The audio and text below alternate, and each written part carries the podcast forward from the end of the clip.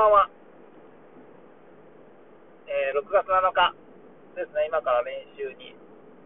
向かいます。えー、っとですね、先週一応怪我して、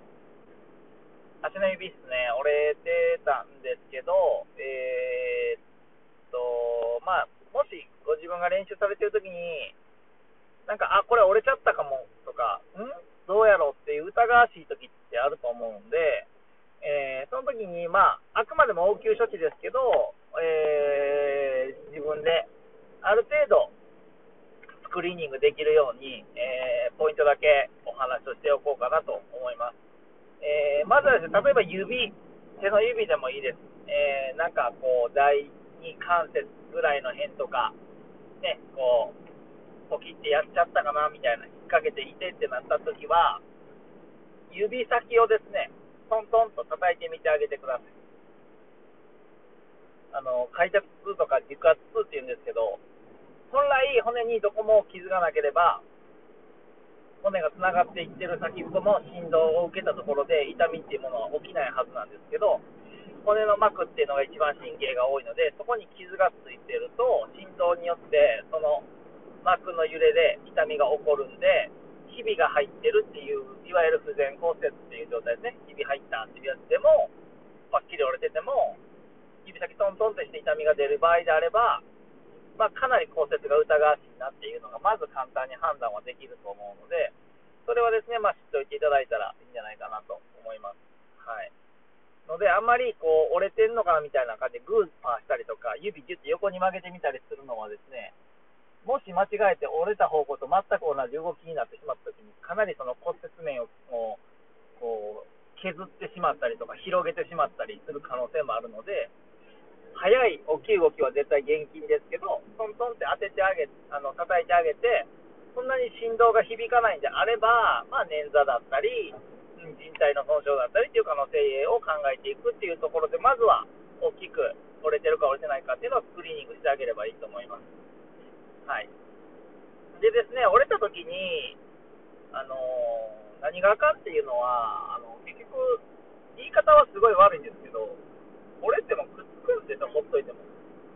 体って勝手に治ろうとするんで、かさぶた切れてもかさぶたできて治るのと一緒なんで、折れたらくっつけようとはするんで、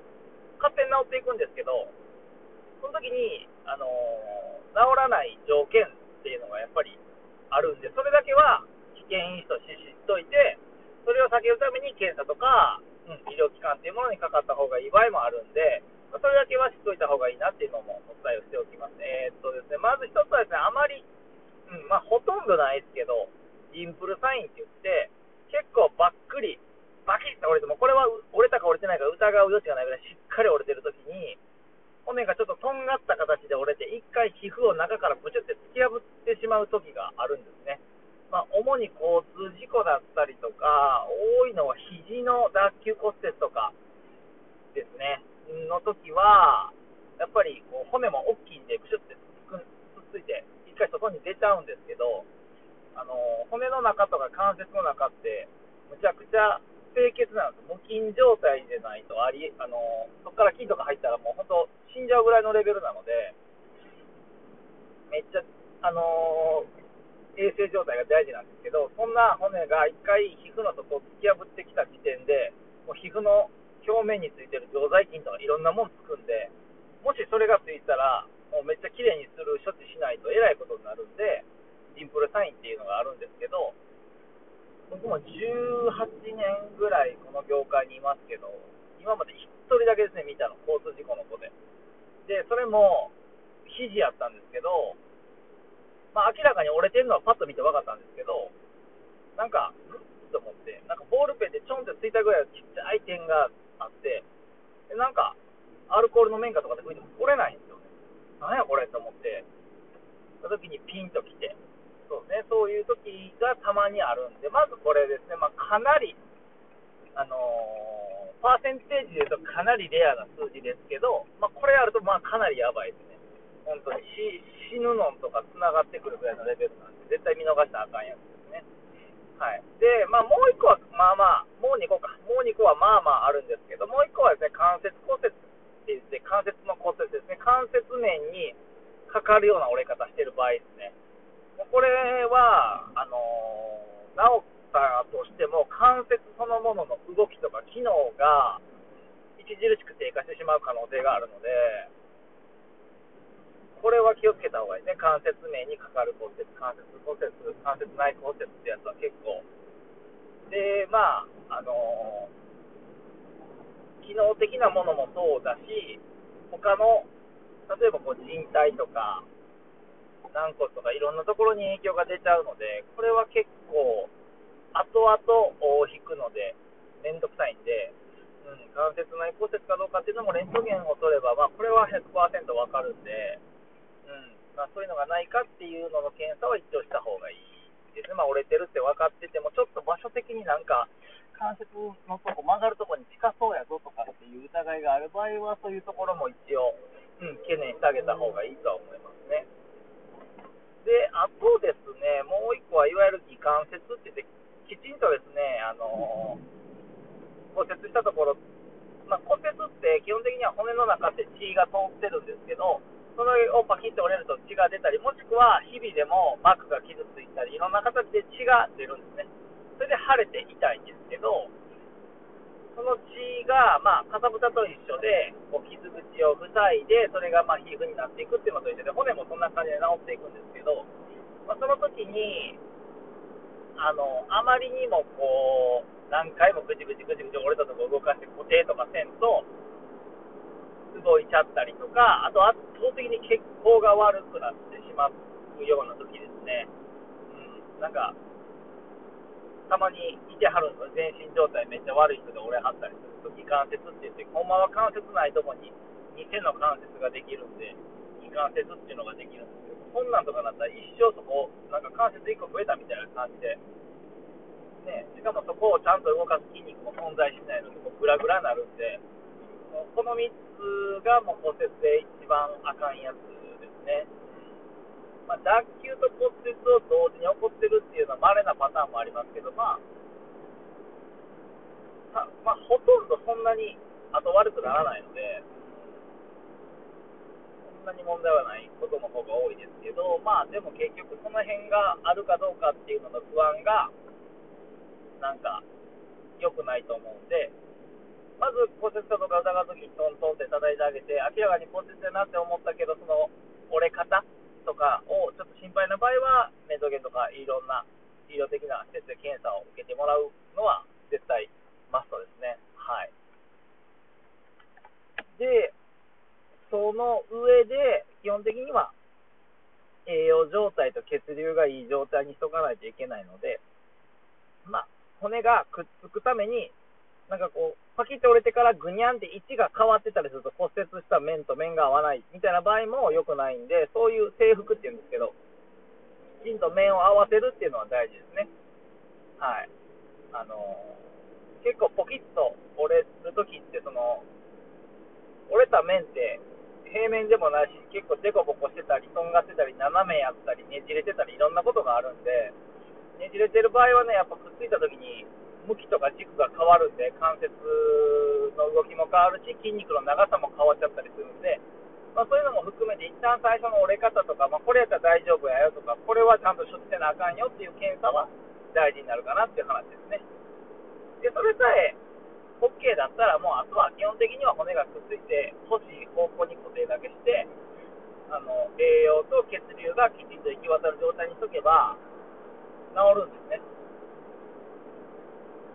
その状態にしてから綺麗に治らんかったことってほとんど覚えてないんじゃないかな。僕が見てきた中ではないですね。はい。で、骨くっつくときに大体もうグルト表って言って骨がくっつく目安って決まってるんで、指の骨やったら2週間、肋骨やったら3週間、メタ骨やったら4週間っていうことも決まってて、で、一番折れたら治らないのが、あの大腿骨頸部骨折ですいわゆる股関節の骨折なんですけど、そこでマックス12週間っていうのがあるんで、まあ、3ヶ月で3ヶ月骨がくっつかないんで、もうほぼほぼ手術、かつ入院には避けられないんですけど、で、まあ、それはグルト表とか骨融合って入れて検索したら誰でも見れる表なんで、まあ、それは目安で知っといたらいいと思うんですけど、それの、うん、大体ね、かける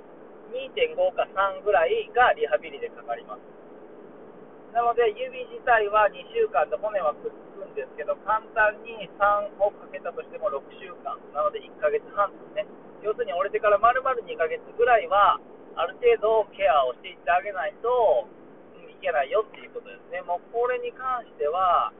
うん、いかに短くするかっていうことが大事になってくるので、2週間かかったやつを、まあ、例えば1週間、2週間、ね、かかるよって言われた部分が1週間でくっついたんだったら、リハビリ期間も1週間かける3で3週間になる。ので、それやったらもうトータル1ヶ月でっていうふうに半分になってくるので、そういうふうな形で、やっぱり最初の初期治療、うん、最初の処置が一番大事になってくるので、まあ、その辺がですね、いかにこう、きちんとできるかっていう部分に、まあ、治療行く意味っていうのがかかってくるんで、まあ、そこは、ちゃんと知っといた方がいいし、まあ、一応僕は専門家として一応ご飯食べさせてもらってるので、あのちゃんと判断、あのできますけど、それでも一応ちゃんと検査を受けてますからね。うん。あの専門家であっても一応ね、そういう、なんていうか、細かいミスだったりとか、自分のね、その、医者の不養生じゃないですけど、そういうふうなことがあったら、ね、やっぱり飯も使わんし、僕も嫌なので、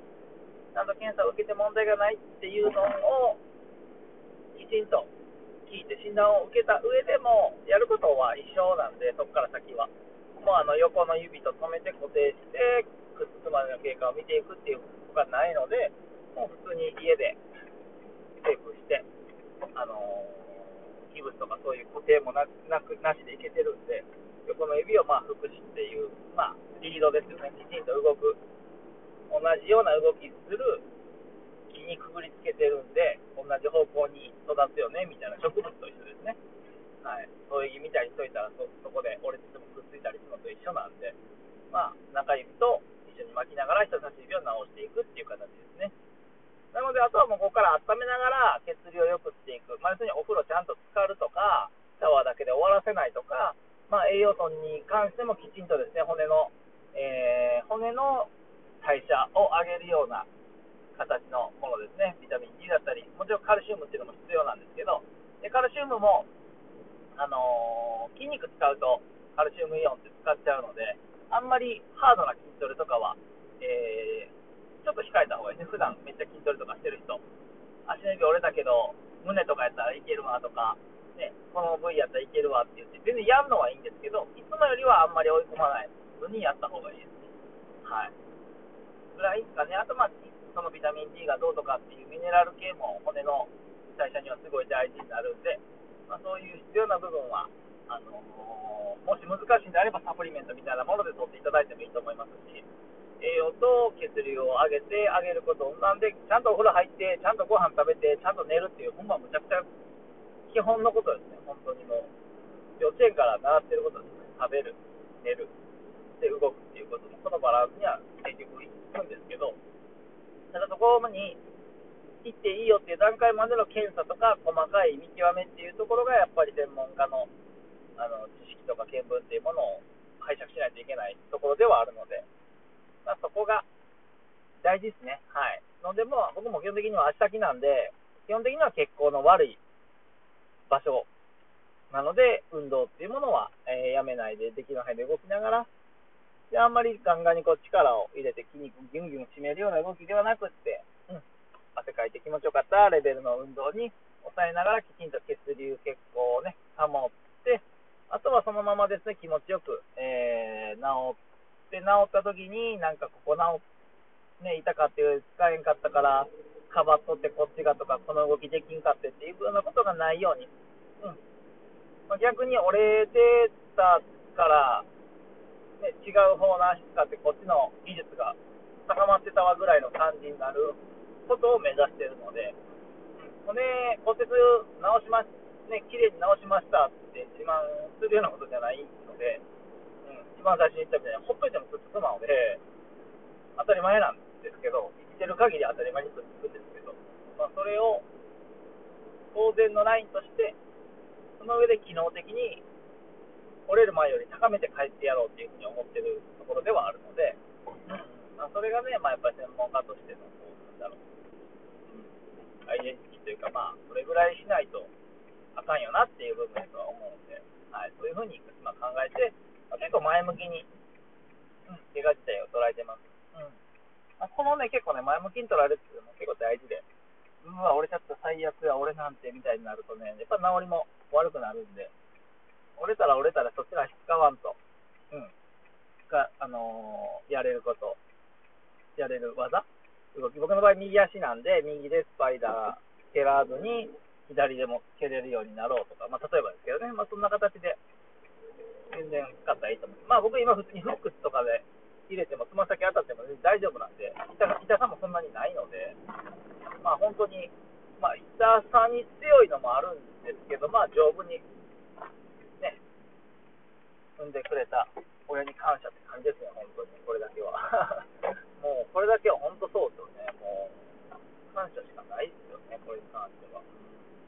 ので、まあまあ皆さんもですね、怪我することはあるんで、できたら、まあそういった形でですね、知識を持っていていただいて、お役立ていただければなというふうに思っております。では。